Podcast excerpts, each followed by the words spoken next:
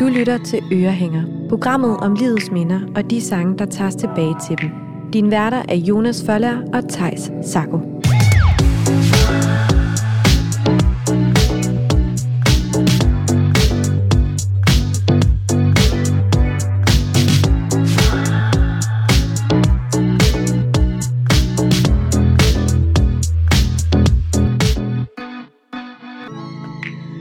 Hjertelig velkommen til denne uges udgave af Ørehænger, hvor vi som sædvanligt har en gæst med i studiet, Jonas.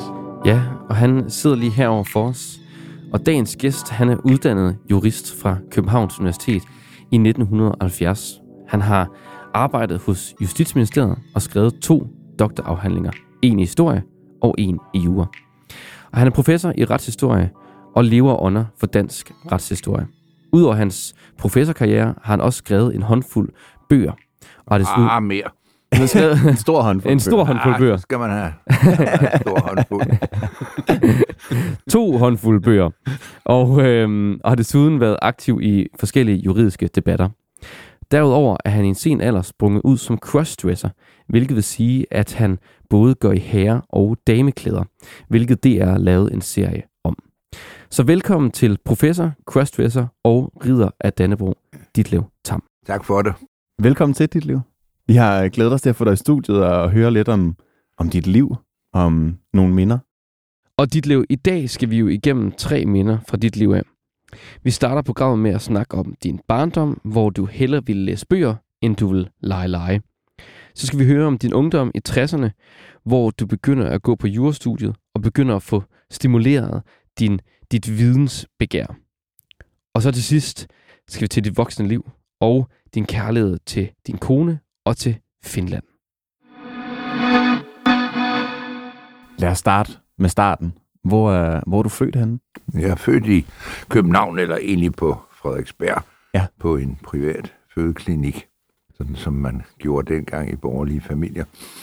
Og hvad, hvad, hvilken type borgerlig familie er du, er du fra? Der kommer jo et juristhjem, og et hjem, kan man sige, som jo også er præget en del af juridiske traditioner. Min far var jurist, og min øh, morfar var jurist, min farfar var jurist, og øh, også længere oppe, min farmors far var, var også jurist.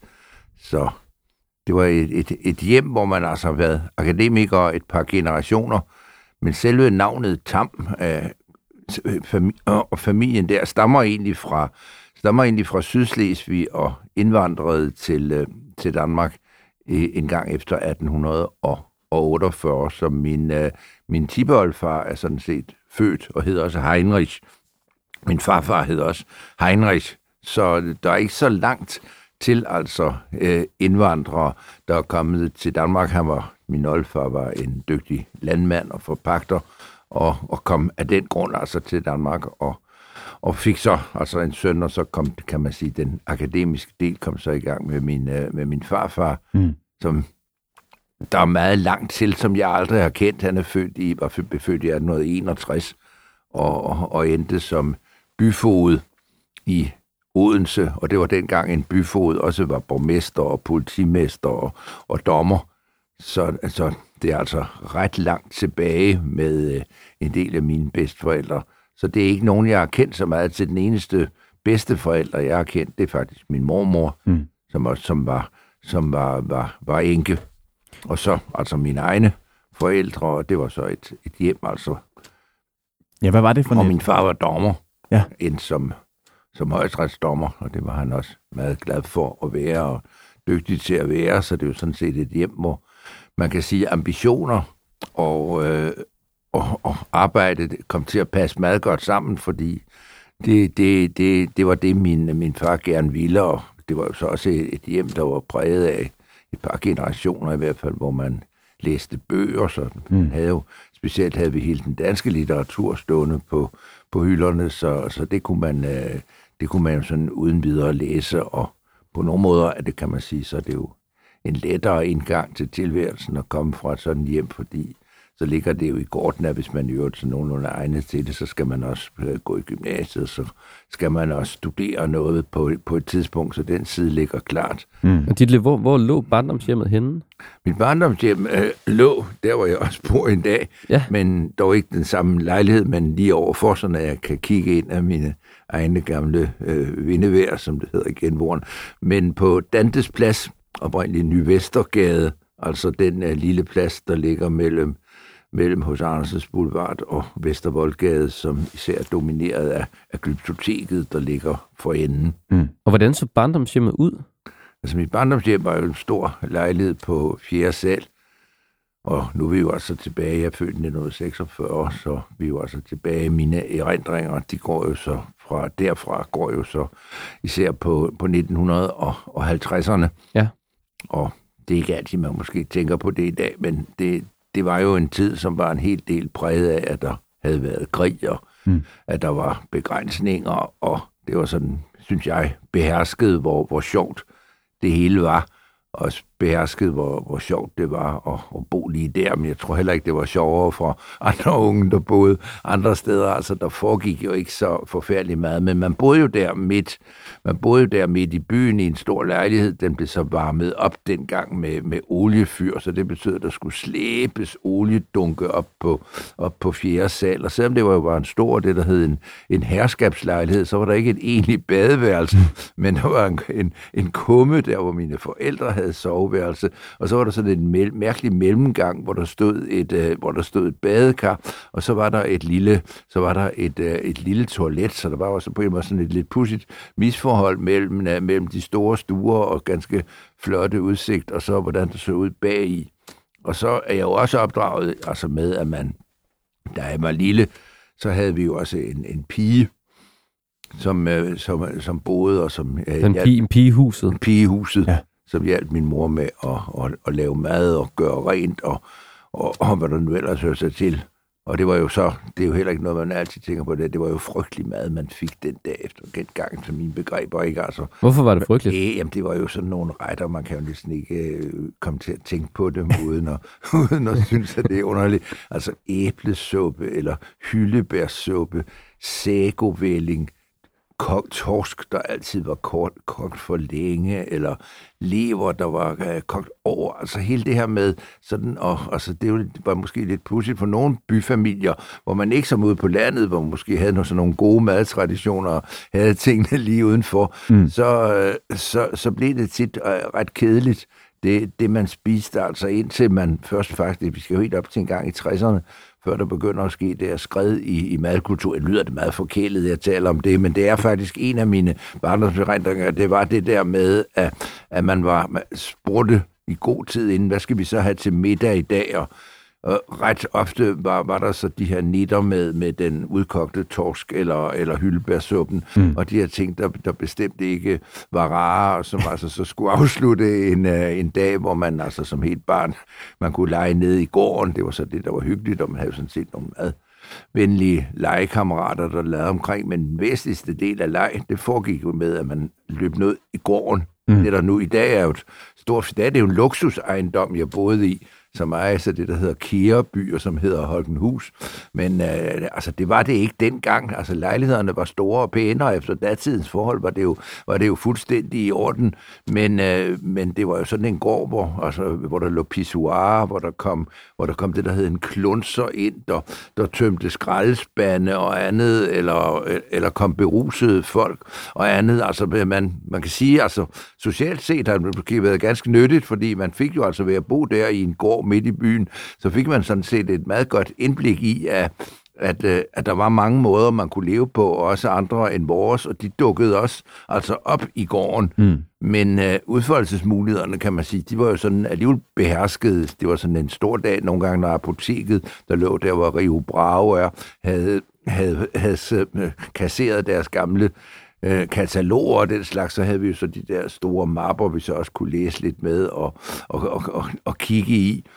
Men altså, en, en ret begrænset øh, tilværelse på den måde, men jo på den anden side kan man sige også, altså folk var jo flinke, og der var jo ikke flere biler i byen, end at, det dengang var en, en leg for sådan nogle drenge som os. Det var jo at skrive, at skrive bilnumre op og se, hvor biler kunne mm. komme fra. Hvis man så en gang med så for eksempel en, en, et J-bil, så kom den, øh, så kom den fra, øh, fra Bornholm, og så grinede man jo af det. Eller hvis det var D, så kom det fra Haderslev, og så tænkte man, det var jo også øh, langt væk, og i Jylland. Altså, det, det var jo sådan på nogen måde en, en, lidt, lille, en lidt lille verden. Jeg kan da huske, jeg kendte jo også alle biltyper mm. noget dengang, fordi det, altså ikke at skulle huske det, der kom i 55, kom den nye Chevrolet og sådan nogle ting, ikke? Og klar, det var, det var sådan nogle, nogle ting, man, man hæftede sig ved, når man, når man boede der på hjørnet af, Vester Voldgade, der lå en bager, Ilva-bageren, og der kunne man, hvis man var så heldig en gang imellem at have en 10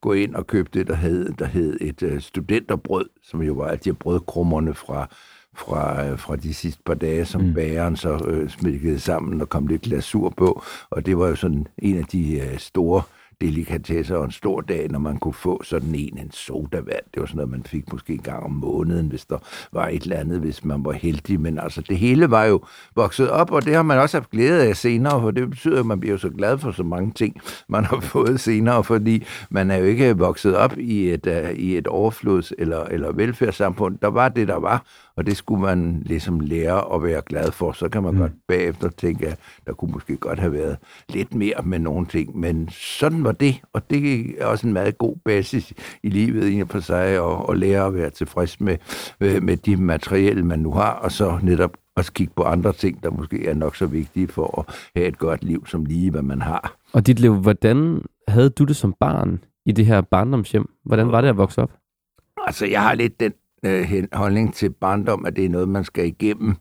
Hvorfor det? Jeg synes ikke, det var sjovt at være barn. Jeg lige vil sige nogle gange, jeg havde faktisk at være barn. Altså, jeg synes, hvad, hvad, hvad havde, man er det? Og, og, og, og, så skal man jo gradvist. Men da jeg først begyndte at kunne læse og selv kunne gå rundt, så, så var det jo på mange måder sådan lidt et mega, man boede i, netop der på Dantes Og det er det jo stadig for dem, der bor der, fordi man kan gå lige over gaden, så ligger Nationalmuseet med alle de samlinger, og det er jo så det, vi kalder et universelt museum, ikke? så der kommer man jo ind i hele verden, så fra et tidligt tidspunkt jeg plejer at sige på den måde, den første kvinde, jeg så nøgen, det var pigen. Altså, så kendte man jo til, der noget, der hed stenalder og bronzealder og jernalder, og man kunne gå ind i den etnografiske samling og opdage mogoler og shamaner og sådan noget, og hvis man var sådan uh, uh, lidt uh, altså beredt til, at, til at lære noget, så, så fik man jo på faktisk et ret tidligt tidspunkt en, en ret bred horisont af, hvordan verden så ud, simpelthen bare ved at, ved at, gå, rundt, øh, ved at gå rundt i samlingerne der. Og det galt jo i,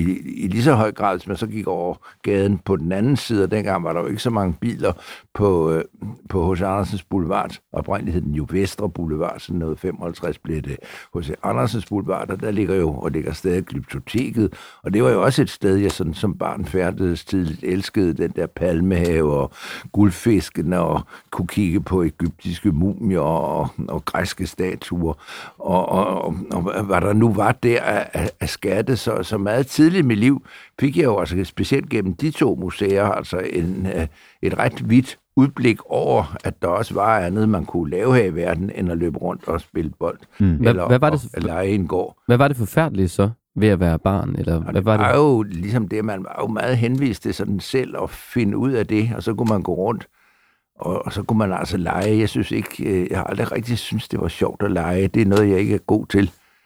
Og, og, og på den måde, jeg, jeg følte mig ikke, kan sige, jeg følte mig ikke særlig stimuleret af mit, øh, af mine, af de omgivelser, der var der. Jeg var rimelig stimuleret i mit hjem, men for mig det blev nok en helt afgørende ting, da jeg begyndte at kunne læse og, mm. og, og læse selv, og selv kunne begynde at gå rundt. Og så kan man sige, jamen, så var det jo sådan set okay, men måske lidt, lidt ensomt. Altså, jeg var jo nok øh, altså lidt nørdet, ikke? Altså, mine forældre kan også sådan fortælle historier om, hvordan jeg allerede, fordi, fordi jeg løb rundt der på biblioteket, så kunne jeg jo allerede som, som fireårig, kunne jeg huske, hvis der stod en dame, som meget trist ud og spørge, om det var Melpomene, det er den tragiske muse, ikke? eller om en dame, der havde en ferie i hatten, må prøvede at være mere kur og sådan nogle ting. Altså det, det var sådan nogle, nogle ting, det kunne måske have været meget godt med lidt stimulerende legeting også. Mm. Og det var der jo så nogen, der fik for eksempel et elektrisk tog eller sådan noget, der kan jeg også godt måske huske lidt min skuffelse over, at der, der dukkede altså aldrig rigtig under mit juletræ sådan nogle rigtig spændende ting op. Og hvordan, hvordan, hvordan kan det være? Fordi at, jeg tænker, at, at dine forældre må da have haft nok til at kunne give dig et ja, elektrisk tog. Det var ikke rigtigt. Altså, det, det, det, altså, man skal ikke tro, altså embedsmænd, som det var dengang, eller, der havde ikke sådan meget mere, end, øh, end man nok kunne bruge. Og, og, og, det, og der skal man også lige have med, at altså en vigtig del af at opretholde et borgerligt hjem dengang, det var jo, altså var jo dels, at det kun var min far, der arbejdede. Min mor var hjemmegående, ja.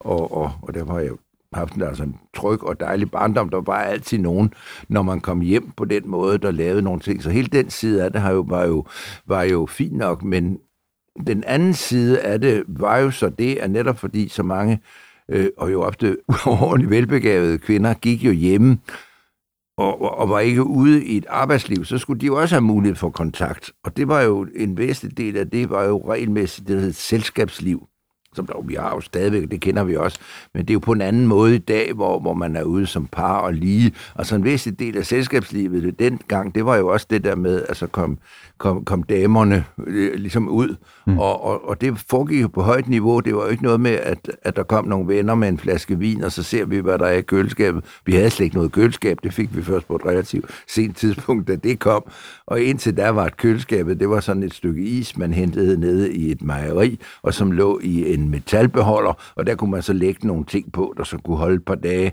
indtil det der is smeltede, og man måtte ned og hente en anden. Så, så der var ikke sådan noget med improvisering af, af, af festligheder, men så var der, havde man jo kogekoner og damer, der kom og vartede op, og der blev købt betydeligt finere og andet mad. Så en væsentlig del af, af budgettet, kan man sige, sådan nogle familier, det, det gik også til at opretholde en standard, der lå i virkeligheden lige på kanten af, hvad man, øh, hvad man egentlig kunne. Mm. Hvis, øh, og så kan man jo godt sige, men sådan ser jeg jo ikke på det mere. Men altså, jeg tænkte nogle gange lidt, at hvis man nu skruede det, så var der måske lidt mere til børnene, hvis, hvis, øh, hvis det ikke var sådan. Men altså, mine forældre skulle jo også de skulle jo også have lov til at leve livet og, og, have, det, og have det hyggeligt. Og, og der kan man der er vi nok i en, altså den generation, også den generation af, af forældre, så ikke det der med at underholde børn og, og være curlingforældre som, uh, som prioritet nummer et. Nej.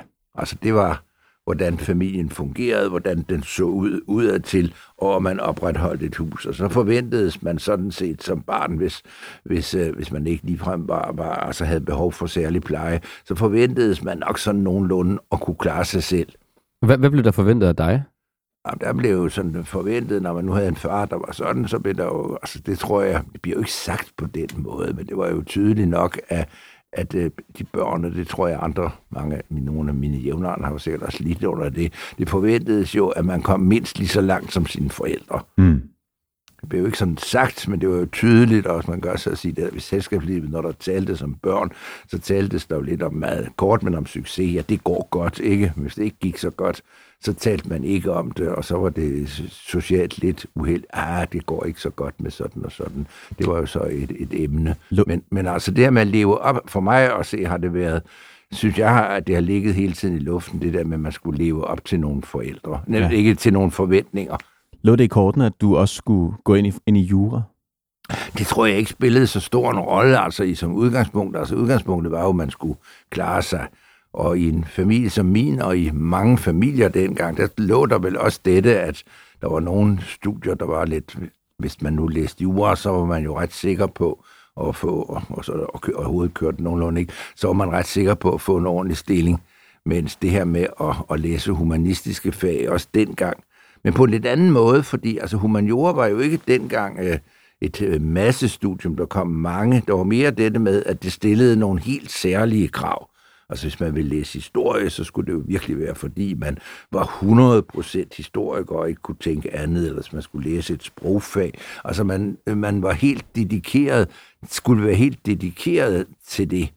Og det, der var, havde juraen jo så, og det tror jeg også, min, min far var, og min mor også var jo, læste jo meget og var også interesseret i andet. Men øh, det var ligesom, man kan sige, ånden i min familie, det var den, at øh, der var ikke nogen, der ligesom havde det der drive som humanister. Mens det her med jura, det, det vidste man, man sådan set var meget god til i familien. Ja. Mm. Det skulle man nok klare sig. Men det andet ville være ligesom at gå ind i en helt anden lejr, og, og, og, og hvor man ikke rigtig havde nogen forbindelser eller noget støttepunkt på samme måde. Det kan jeg jo så huske selv, da jeg var, altså da jeg så var 18 år og blev student og overvejede, hvad jeg ville, så, så, så lå det måske også relativt øh, stærkt i mig, at det kunne jo også være være interessant at prøve noget andet end det her jura også, fordi det er jo ikke på den måde at noget, man ved, man interesserer sig for. Det er jo først, når man studerer jura, man hmm. overhovedet ved, hvad jura er. De fleste ved det jo ikke på det tidspunkt. Jeg har kun set min far og hørt så meget om det, og tænkt, at det her med at kunne se, at det her med at gå i en ret og sidde og høre så længe på en sag, som det kunne gå, hvis man nu endte som dommer og den slags ting, det kunne man jo også finde nogle alternativer til, så jeg overvejede jo meget både historie og sprog, litteratur, og gik også rundt og talte med, med mennesker, som vi kendte, som havde den løbbane, og de sagde jo alle sammen ligesom samstemmigt, ja, at øh, det er jo det er meget godt, men øh, så skal du være sikker på, at det er det, du vil, og kun det. Mm. Og det var jeg så egentlig ikke. Og, og der blev... pressede min far egentlig ikke. Det var lige så meget, vil jeg sige mig selv, og omgivelserne, der ligesom var, var det der pres med. Men man kan sige, der var et grundpres, som måske nok gik ud på, at det var ikke så godt at, at vælge noget, og så og så gik det ikke, ville det ikke gå så godt med det. Mm. Altså det var mere måske frygten for, frygten for fiaskoen lå nok meget i, i, i mange fra min generation. Og, og det blev, valgte man noget sikkert. Vi, vi, vi skal videre til din ungdom lige om lidt, men vi skal først høre et nummer, du har taget ja. med. Og der tager jeg et nummer, som øh, det jeg har valgt, er jo en, øh, er jo en, øh, en lille salme, og det hænger jo sammen med, at de første fem år af min skolegang, det foregik, fordi sådan var det også typisk i sådan et miljø. Det foregik på en privat skole. Den skole, den findes jo nu, der hedder Krebseskole. Og det var jo på mange måder, kan man sige, en fortsættelse af trygheden hjemme. Også en skole med, med, med traditioner. Også en ganske streng skole. Og i dag ser jeg måske en lille smule mere kritisk på det, end jeg, end jeg, end jeg gjorde dengang. Men altså en skole, som også havde et, et, et sammenhold, blandt andet det, at man mødtes til morgensang hver, øh, altså hver morgen, naturligvis. Og, og der var så et bestemt repertoire af, af, af, af salmer og sange, der altid gik igen. Og en af dem, der meget typisk kom, og som hver gang jeg synger den, eller det bliver sunget igen, ligesom får mig til at føle, at nu er jeg, nu er jeg dit liv på syv år, der står i anden klasse, eller i, uh, i Krebsskole. Det er, det er Ingemands uh, øh, jo meget yndige salme, der hedder Nu titte til hinanden i farver blomster små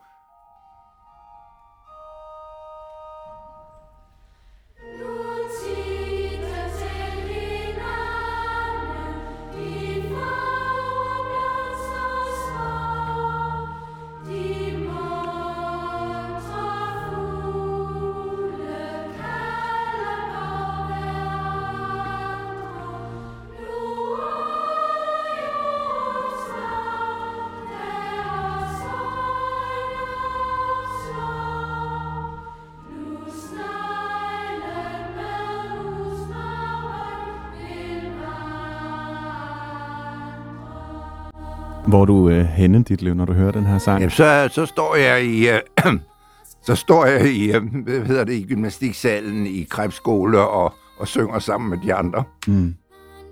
Ja. Du bliver også du bliver rørt nu? På en eller anden måde lidt. Altså her med årene, så bliver man lidt nær, nær, bliver man lidt ofte rørt over ting. Men egentlig var der jo ikke noget at være specielt rørt over, fordi øh, det var jo sådan, man gjorde.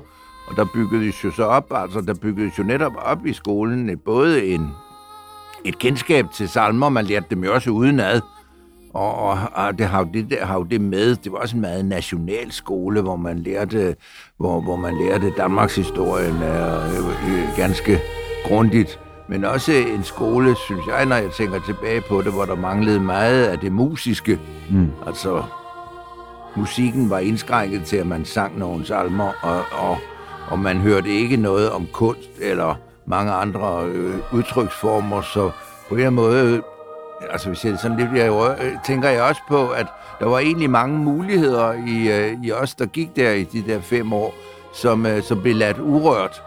At det blev meget en øh, koncentrering omkring altså læsning og skrivning. Man havde en, en, en svindeprøve i første klasse, altså man forventede sådan set i løbet efter det første halve år, så forventedes man at kunne læse og det gjorde man så. Og så kunne der måske være en eller to stakler i klassen, der ikke kunne. Og så var det pinligt.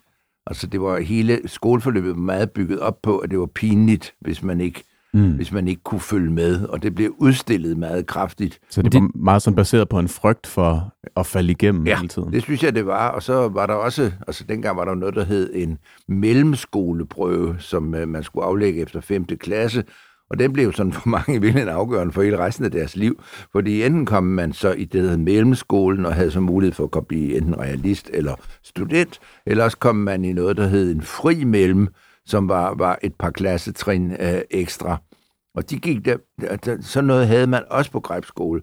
Og der var der jo helt åbenbart sådan, at øh, de der de unge, der endnu ikke havde gået til prøven, kiggede ligesom på de her, der ikke havde, der ikke havde kunne bestå den, og derfor var kommet i fri mellem, som noget, at det skulle man ikke, der skulle man i hvert fald ikke komme. Mm. Det galt om at bestå, så det, jeg synes, man blev oplært med en, man blev oplært på, på en sådan skole og i sit hjem, og det tror jeg gælder, tror jeg, gælder mange steder med sådan en, en, en ret uh, kraftig, uh, kan man sige, ambition om at, at klare sig, og, og måske ikke en tilstrækkelig velvilje eller forståelse for, at det var så ikke alle, der havde de evner. Det synes jeg er noget, man har, ligesom måtte, livet måtte lære en lidt senere, det der med, at man skal jo lige, vi skal jo sådan set være her alle sammen. Det er ikke alle, der lige kommer fra sådan et hjem, og så har gået på den skole, og lige nøjagtigt måske den der måde at se på omverdenen på, er måske heller ikke den, den helt rigtige. Man kan godt være lidt mere fagnende. Dit liv, nu skal vi videre til din ungdom. Ja. Og hvornår starter din ungdom, vil du selv sige? Ja, min ungdom, ja, den starter vel nærmest der i slutningen af mellemskolen, begyndelsen af gymnasiet, altså det var det, man havde dengang, ikke? Ja. Altså så, så, da jeg var sådan en 13, 14, 15 år, Og hvordan... Øh, og, og begyndte at kunne bygge mit eget intellektuelle liv op, fordi altså min ungdom er, er, er, er jo, som man måske også skal forstå et andet, jo ikke så meget knyttet til, til leg, og heller ikke så meget til sport og andet, men, øh, men meget knyttet til, at jeg ligesom selvstændigt og, og efterhånden havde også øh, kunne begynde at læse, altså de store klassikere, synes det var spændende, begyndte at synes det var spændende at gå i skole, lære sprog og lære alt det, man, øh, det man nu kan begynde at, at tage ind til sig, når man bliver, når man bliver teenager. Og mange ændrer sig også, når de bliver teenager. Ændrede, ændrede du dig, da du blev teenager? Ja, det tror jeg, jeg gjorde. Altså ændrede mig i retning af en, øh, en større selvstændighed, og altså øhm, øh, en, også en meget mere kritisk sans, og også en forståelse af, at altså, det må jeg jo nok sige, altså, det var meget et åndsliv, jeg gerne ville. Jeg havde også meget, fik også flere venner, og specielt også en del veninder, og havde det helt hyggeligt. Altså hele, jeg synes hele ens, den der personlighed, og det, at man ligesom selv kan træde i karakter, man gør selv sine bekendtskaber, finder ud af, hvem man gerne vil sammen med, og, og altså også ligesom får lagt øh, en bund i det univers, altså for, begynder selv at kunne tilfredsstille den, fordi det vil jeg mene måske har været en stærk drivkraft i mit liv, altså nysgerrigheden efter, efter alt, det, der, alt det, der er. Men måske også en indskrænkethed, fordi altså meget af min nysgerrighed har også været knyttet til, altså dels, hvad man, til hvad man altså sådan set kunne læse sig til, begyndte jeg også i den der periode at rejse, men altså vi er jo en tid, hvor man jo ikke sådan kunne gå ind og, og, og købe en flybillet og andet. Mm. Altså flybilletter kostede jo, som at sige, i kroner og øre, det samme som de koster i dag eller mere. Ja. Ja. Dem havde man jo ikke. Altså man havde jo ikke nogen penge på den måde til noget, så man var jo afhængig af, hvad, hvad, hvad der skete i ens hjem, så det var jo et stykke tid, før man kom ud. Men man kunne jo sidde og drømme om alt det, der var i verden. Du havde ikke et ungdomsoprør, eller et eller andet, hvor du var der gik... slet ikke noget, der hed på det tidspunkt. Altså, vi er jo stadigvæk i, altså, vi er jo i, i slutningen af 50'erne, begyndelsen af 60'erne. Det var der jo ikke nogen, der, det var der jo ikke nogen, der tænkte på. Nej, men, men jamen, jeg tænker også mere det her med, at man måske kan gå imod det, man øh, ens forældre gerne vil, eller hvor man gerne vil prøve nogle grænser af på en eller anden måde. Ja, det tog nok, det varede nok lidt længere, før, før, før det, det stadium kom. Det skulle man altså også være meget forsigtig med dengang.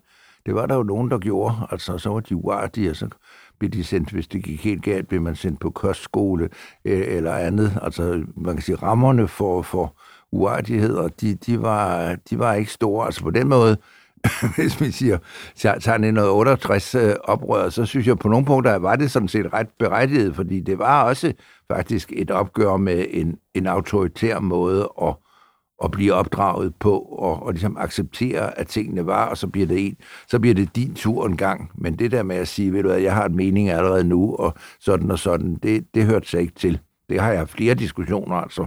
Mm. Jeg tror godt, der lå et oprør i mig nogle gange, men, øh, men man fik altså også svar på tiltale, hvis man begyndte at, at rejse spørgsmål. Far, hvorfor siger du sådan, eller gør du sådan, eller mor, hvorfor gjorde du ikke sådan, og hvad det er. Du skal ikke være uartig, eller du skal ikke stille spørgsmål med, hvad, hvad vi gør. Det var, der, der var ikke åbenhed over for den type af debatter.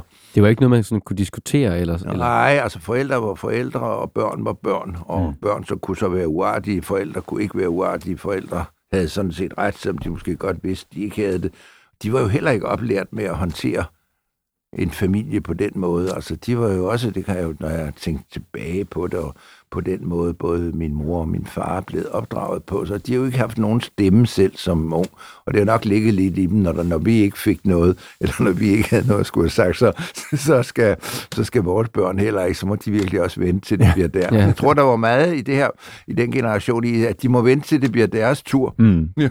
Ja. Du sagde, at, øh, at du som barn ikke havde så meget til fælles med dine ligesindede. Altså, du læste mere, end du legede. Ja. Begyndte du så at få mere ligesindede kammerater, da du blev ældre? Ikke så meget, synes jeg. Jeg synes egentlig, altså, øh, hvis jeg kigger tilbage også på min øh, barndom og min tidlige ungdom, det er også, jeg synes også, jeg har følt mig sådan lidt ensom med mange ting, ikke? fordi jeg læste mere og var mere interesseret i andre ting, og var måske heller ikke dengang så interesseret, som jeg senere er blevet i, uh, i andre mennesker. Altså har jo nok været sådan lidt altså, nørdet, som det, hedder, mm. som det hedder i dag. Hvorfor tror du ikke, du har opsøgt mennesker på det tidspunkt? Det er jo så ligget i min natur. Altså, jeg havde kammerater og, og andet, ikke? men ja, altså, jeg render ikke til, har ikke sådan en erindring tilbage. Altså, jeg har ikke sådan en erindring om, at man kan sige, ej, det var min bedste ven eller min bedste veninde, og vi har holdt sammen hele livet, eller der skete det og det. Altså, det, det har nok været sådan en ret individuel opbygning af, af mit eget liv. Mm. Hvornår flyttede du hjemmefra så? Det gjorde jeg jo meget sent, fordi øh, jeg begyndte jo at, at, at, så at læse jura, som vi har hørt. Og så boede jeg jo faktisk hjemme i studietiden, og det hang jo også sammen med, at øh, altså det, man kan sige, det var det jo selvfølgelig en behagelighed. Altså, så havde man sit hjem og sit værelse, og man havde ikke udgifter til noget. Der var jo ikke noget, der hed studiestøtte dengang.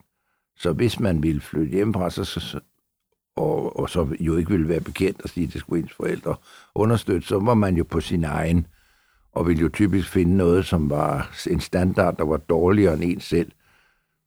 Så var der mulighed for nogle studenterkollegier. Det prøvede jeg faktisk også på et tidspunkt, der havde egentlig en pæn eksamen, men der resonerede man, og det kunne man jo også sige fair nok, at det skulle måske fortsatvis gå til dem, der kom udefra, som ikke havde et, et hjem i København. Så egentlig blev det ret hurtigt i studietid min opfattelse, jeg bor der, og hvorfor skal jeg tage pladsen fra nogle andre, eller være med til at skrue øh, eller, øh, øh boligpriserne op for studerende i København, når jeg jo i og så har mit eget.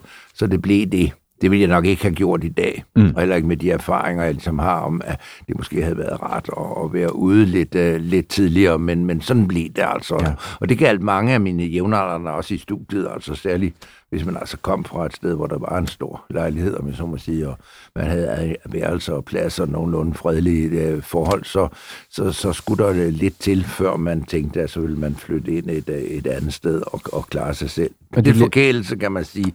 Og den har måske været meget god, at, at man på et lidt tidligere tidspunkt havde fundet ud af, at det var meget godt at vide selv, hvor, hvordan man klarer sig. Ja. Og jeg tænker også, da du starter på jurastudiet, der må du også møde en, en del, som har fuldstændig samme interesse som dig? Jamen, det eller? gjorde jeg også. Altså, jeg har en meget, meget god studietid, og, og, og havde det jo vældig godt der. Og der var både, både det sociale liv og, og, og studielivet passede mig fint. Altså, jeg ser med masse. Men nu er vi også oppe i en anden periode.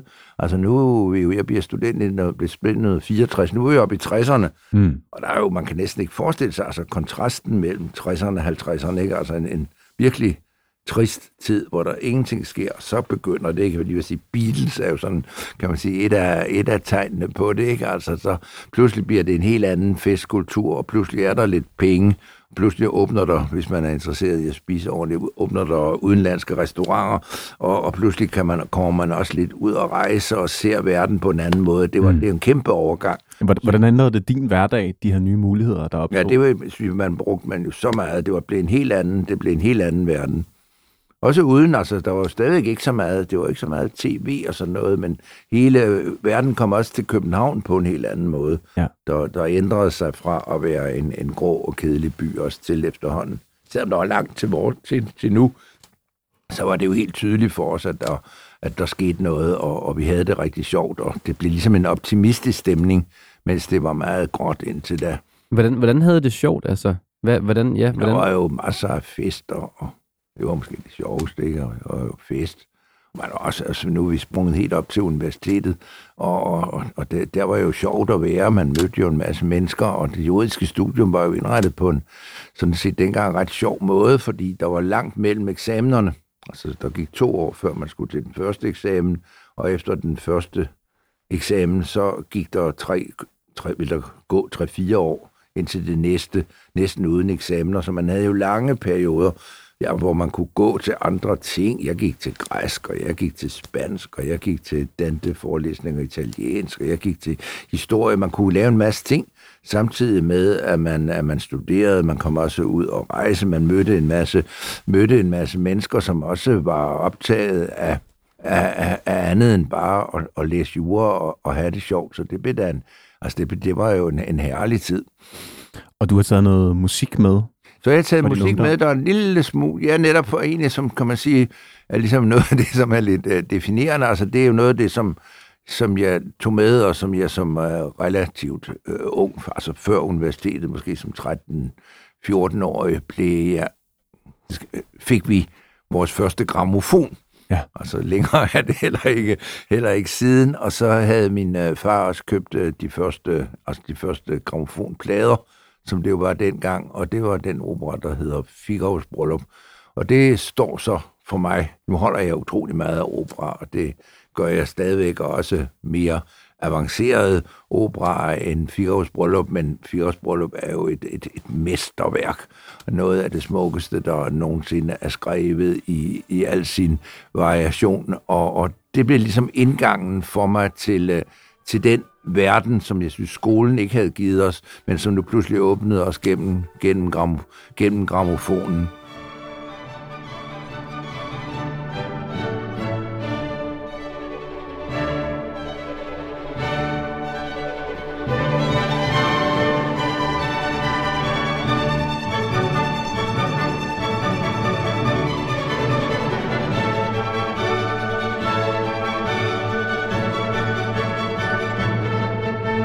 Liv, jeg tænker også, det må være, det må være helt vildt at, altså at, at få en gramofon, og så kunne sidde og nyde det her derhjemme. Ja, det var så min forældres gramofon, Ja. det var jo i nogen grad, det var jo en helt, øh, en, en fuldstændig omvæltning. Ja, Det er fuldstændig rigtigt, at pludselig kunne man, skulle, man ikke bare vente og se, hvornår der kom noget i radioen, men uh, at man selv kunne begynde. Og jeg begyndte jo også selv så meget hurtigt at, at anlægge en meget stor uh, samling af gramofonplader. Så album og alt muligt, og, og, og på sin vis meget systematisk måde med, øh, med fra, fra renaissancen og frem, og købte sådan nogle album. Det er næsten ligesom, hvis man læste litteraturhistorie og hørte det og lærte komponisterne at kende. Og, og, og jeg havde også i, i skolen kammerater, der var meget musikalske, meget musikinteresserede. Så vi gik også til koncerter. Så altså sådan noget som øh, at kende forskel på øh, de tre B'er, Bach og Bartok og Brahms, og gå ind og høre og kunne diskutere forskel mellem Brahms' symfonier, eller hvilke indspil der var det bedste. Det var sådan set noget, vi diskuterede, øh, da vi gik sådan i, altså i tredje, fjerde, øh, tredje, fjerde mellem. Altså det vil man synes måske sådan ganske, synes jeg selv, øh, avancerede musikdiskussioner, vi havde allerede på det tidspunkt. Så altså, jeg har det selv på den måde, at jeg vil jeg ville meget gerne have lært at spille selv, og prøvet også og, og på et tidspunkt at spille cello, men jeg er ikke musikalsk nok, det må jeg sige. Altså det, det, var, det blev for, det krævede for meget, uden at resultatet, sy- synes jeg, stod i et rimeligt forhold til mine anstrengelser. Det er en af de ting, jeg sådan set kan være lidt ked af, men man kan jo ikke forlange at få det hele. Men øh, det med levende musik, det, det kan jeg altså ikke. Så for mig bliver det jo altså og, og har været det med at, at kunne lytte og, og, og gå meget ud. Og det gør jeg jo stadigvæk. Hvis jeg kan spotte en opera, så øh, skal der meget til, at jeg ikke, og det gælder både når jeg er i Danmark når jeg rejser, så skal der meget til, at jeg ikke straks prøver at, prøver at få en, en billet, og det gælder også andre former for musik. Så på den måde var, var gramofonen jo, men det var den, der faktisk førte en ind i det. Uden den havde det jo været, havde det været meget sværere. Og som sagt netop, Figaro's bryllup blev, blev sådan katalysatoren. Det er så også en af de, kan jeg også fortælle en lille historie, der måske ligesom viser os, hvordan det var dengang. Fordi så faktisk, ret kort efter vi havde fået den der plade, øh, den, øh, altså fået Figaro's bryllup på, på gramofonen og spillet den, så kom Wieneroperaen på et gæstespil til København, og så spurgte jeg mine forældre, om de ikke ville tage mig med derind.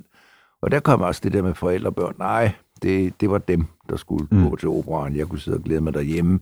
Men altså, det vil man jo aldrig have gjort i dag, hvis der kom et barn på, på 13 eller 14 år og spurgte om at komme med i operan, så ville man jo være henrygt, ikke? Jo, jo. Det var det ikke dengang. Ah, det var lige over grænsen. Dit liv, vi, vi springer lidt i tiden, fordi vi skal jo vi skal også nå at høre lidt om dit voksenliv. Ja. Hvornår øh, føler du, at det startede for dig? jeg føler det. Det startede jo lige næsten lige fra begyndelsen på en eller anden måde, fordi jeg jo ikke var så glad for at være barn, så Nej, hele mit liv har jo egentlig været en bestræbelse på at blive voksen. Så kan man diskutere, om det nogensinde er lykkedes. Det er jo så en, en anden sag. Altså, jeg kan jo også meget godt lide, at, der, at man prøver at bevare nogle træk, som ligesom øh, viser tilbage til, til tidligere dele af ens liv. Men øh, sådan rigtig voksen, det bliver man jo altså i virkeligheden jo måske først i det øjeblik, man flytter hjemmefra. Ja, det sagde du var lidt, var lidt senere. Og det blev, der var jeg jo 24 år. Ja. Jeg vil jo godt sige, at jeg var voksen før, men altså sådan, at jeg ligesom skulle, fik min egen løn, og skulle, eller jeg tjente altid mange penge, fordi, også i studietiden, fordi jeg, jeg blev, blev bedt om, altså arbejdet for advokater, eller havde mange jobs, så jeg var sådan set altid haft det, jeg gerne, øh, haft de lommepenge, jeg gerne ville have, men nu stod man jo pludselig i, i en anden situation, og, og var med til ligesom at føle, at man nu også skulle have et ansvar for både sig selv og, og for, for ligesom også for det omliggende samfund. Mm. Så jeg var der, i, jeg synes måske, da jeg var færdig med, fra omkring 20 år, har jeg måske nok følt, at jeg var voksen, men egentlig først rigtig måske, da jeg flyttede i min egen lejlighed og, og begyndte at, og, og bygge op og, og se mig om og efter en uh, person at bo sammen med på længere sigt. Og så, så begyndte jo et rigtig voksenliv og begyndte at få en stilling. Jeg var jeg begyndte jo faktisk mit, øh, jeg begyndte egentlig mit liv med, så det var sådan lidt pudsigt i virkeligheden, fordi det begyndte egentlig lidt universitetsagtigt, fordi jeg blev spurgt efter min eksamen, om jeg havde lyst til på længere sigt at være på universitetet, eller i hvert fald prøve, om jeg kunne komme det, fordi det var jo karakteristisk for det juridiske studium dengang. Man skrev jo ingenting. Altså, det var ikke et videnskabeligt studium på den måde, så ingen kunne rigtig vide. Og jeg vidste heller ikke selv, hvad jeg egentlig kunne, og tænkte vel egentlig nærmest på at komme i, i Justitsministeriet, og så gøre en, karriere ville jo så ligge formentlig åben af, af, af den vej, så, hvor den så kunne være endt, men et eller andet sted i, om man så må sige, systemet. Ja. Men øh, så blev jeg så spurgt, om jeg havde lyst til at få et stipendium et år og rejse ud, fordi man savnede nogen, der vidste noget om det, som blev mit fag, nemlig retshistorie, om jeg ikke kunne tænke sig at tage rejse til, måske til Tyskland, og hvad jeg så gjorde, og fandt et universitet der og være et år. Så det blev, kan man sige, det blev så også øh, ligesom øh, bestemmende for min øh, videre karriere, at, øh, at der altså var at mine ældre, ældre kolleger på universitetet troede lidt på, at jeg var måske en, der kunne prøve det. Så hvordan, det gjorde jeg så. Hvordan var det at komme til Tyskland? Ja, det var jo fuldstændig anderledes end hjemme, og universitetet var fuldstændig anderledes. Altså man følte sig jo, jeg elsker det der ord, der hedder dwarfed, Altså når man kommer og ligesom godt kan mærke, at der er nogen, der kan noget mere end en selv. Mm, ikke? Ja. Altså pludselig kom man der. Jeg var meget god til tysk, for det har jeg altid holdt af.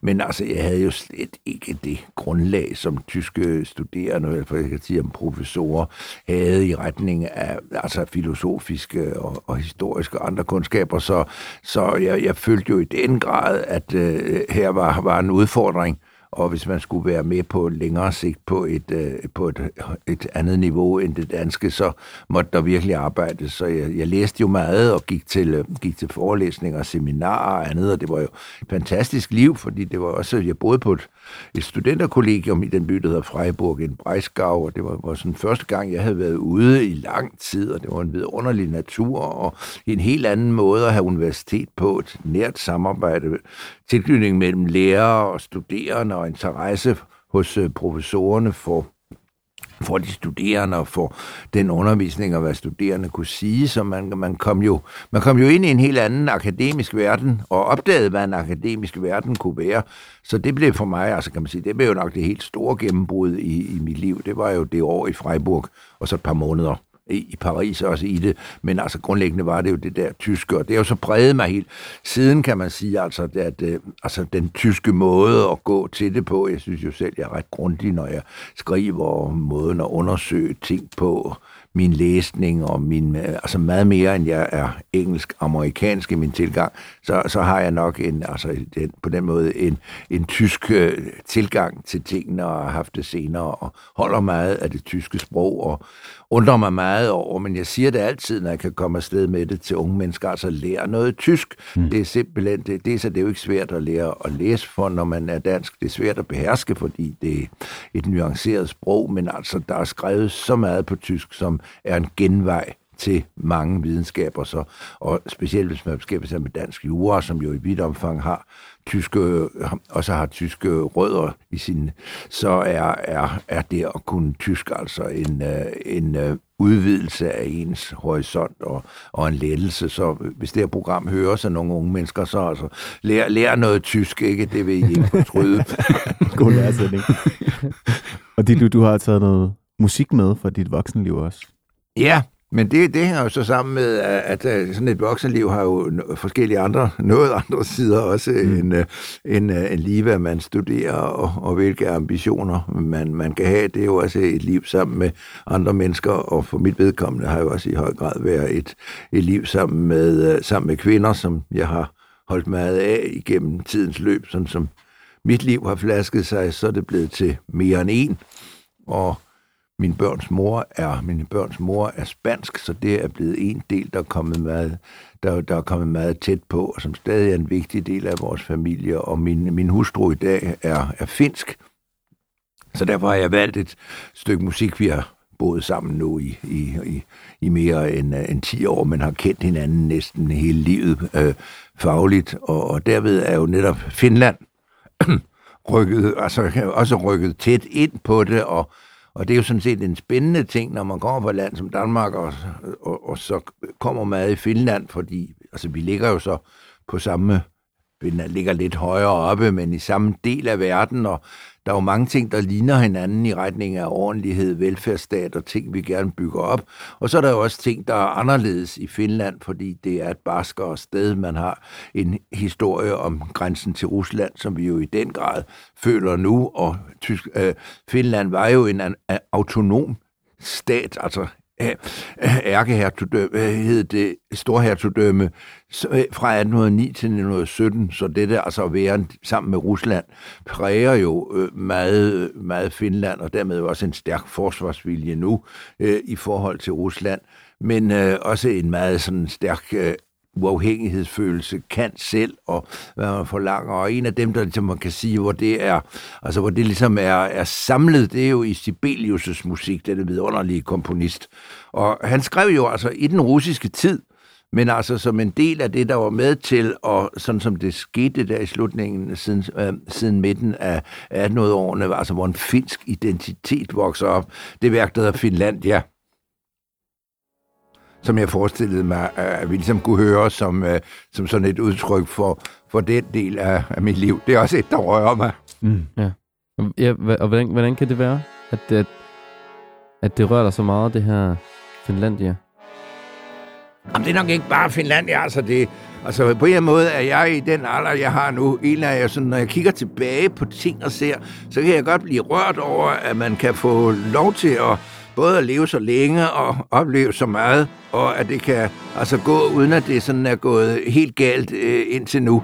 Og det ligger der måske nok også i nogle af de der musikvalg, at de ligesom kan stå som nogle konstanter, men jeg synes også, at Finlandia er også et meget stærkt vidensbyrd om, altså øh, et land, der, der vil og kan, så går det også over for overmagten. Mm. Ja, fordi du lægger også meget historisk vægt på... Det er jo meget historisk bevidst, og jeg oplever jo meget også andre nationer som historie og som en, en del af noget, der har skabt det Europa, som vi lever i i dag. Og netop altså dette Europa, både som en, en helhed, og så også med de her væsentlige forskelle, som vi skal prøve, nemlig ikke at overvinde, men som vi skal beholde, samtidig med, at, at vi fastholder vores kultur. Der ser jeg jo Sibelius, som, øh, som spilles over hele verden, også som netop det både det nationale, og så også det, det universelle, som også for mig er en væsentlig del af, af verden. Jeg er både mig, men jeg lever i en verden, og meget af det, jeg har, det er jo så dels den historie, vi kan fortælle nu, men det er jo også en historie om i høj grad at være åben for at have haft lyst til at plukke frugter fra alt, hvad man kan finde i hele verden.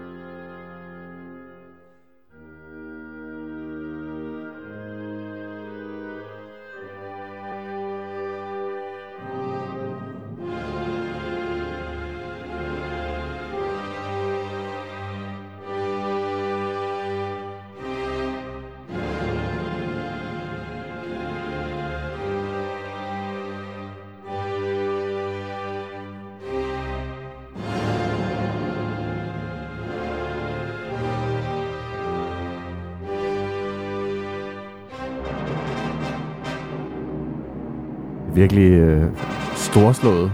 Ja. Der er kraft i det. Ja.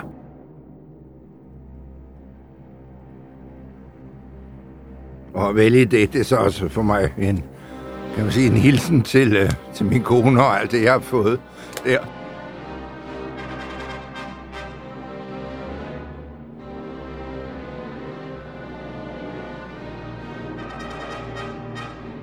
Kommer Mester Jakob.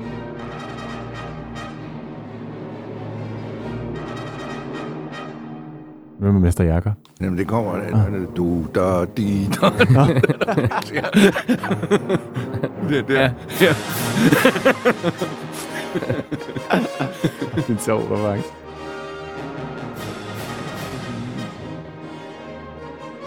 Og dit liv, hvor, hvor er du henne i dit liv i dag? Ja, nu er jeg jo øh, på vej til at blive 77 år. Men øh, øh, livet har jo så også i en senere fase kan man sige, åbnet for, for nye veje.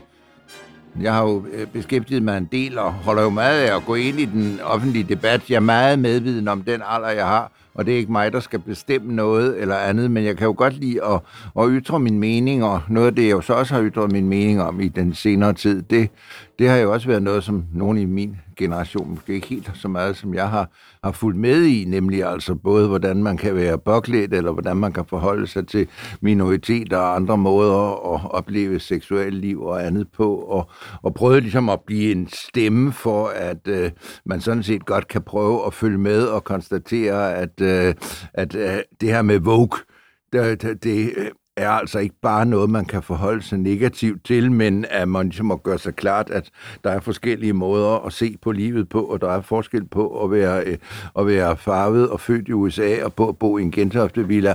Og på mange måder andre, så skal vi, synes jeg, være med til at prøve at lære os i en høj alder, at, øh, at udsondre det, som er værdifuldt, og jeg synes netop dette, at, at mange, som man hidtil, tidligere ikke lyttede til, eller som ikke havde en stemme, har fået en stemme, er noget meget vigtigt, og det har jeg gerne vil være med til at, at understøtte, og så har jeg også gerne i en høj alder været med til prøve som at sige, at man bør jo heller ikke gå og være så kedelig på Man kan jo godt have lidt farve og, og bruge nogle af de ting, som yngre mennesker bruger. Og dit liv, Ja. Med det synes jeg, vi skal sige tak for i dag. Det har været en, en stor fornøjelse at have dig med og høre om dit liv. Ja. Tak for det. I Tak lige for det. måde. Mit navn, det er Jonas Forlager. Mit navn er Thijs Sarko. Og tusind tak, for at lytte til dagens afsnit. Hvis du vil høre mere ørehænger, så kan du finde vores andre programmer, der hvor du finder dine podcasts eller inde i 24 app.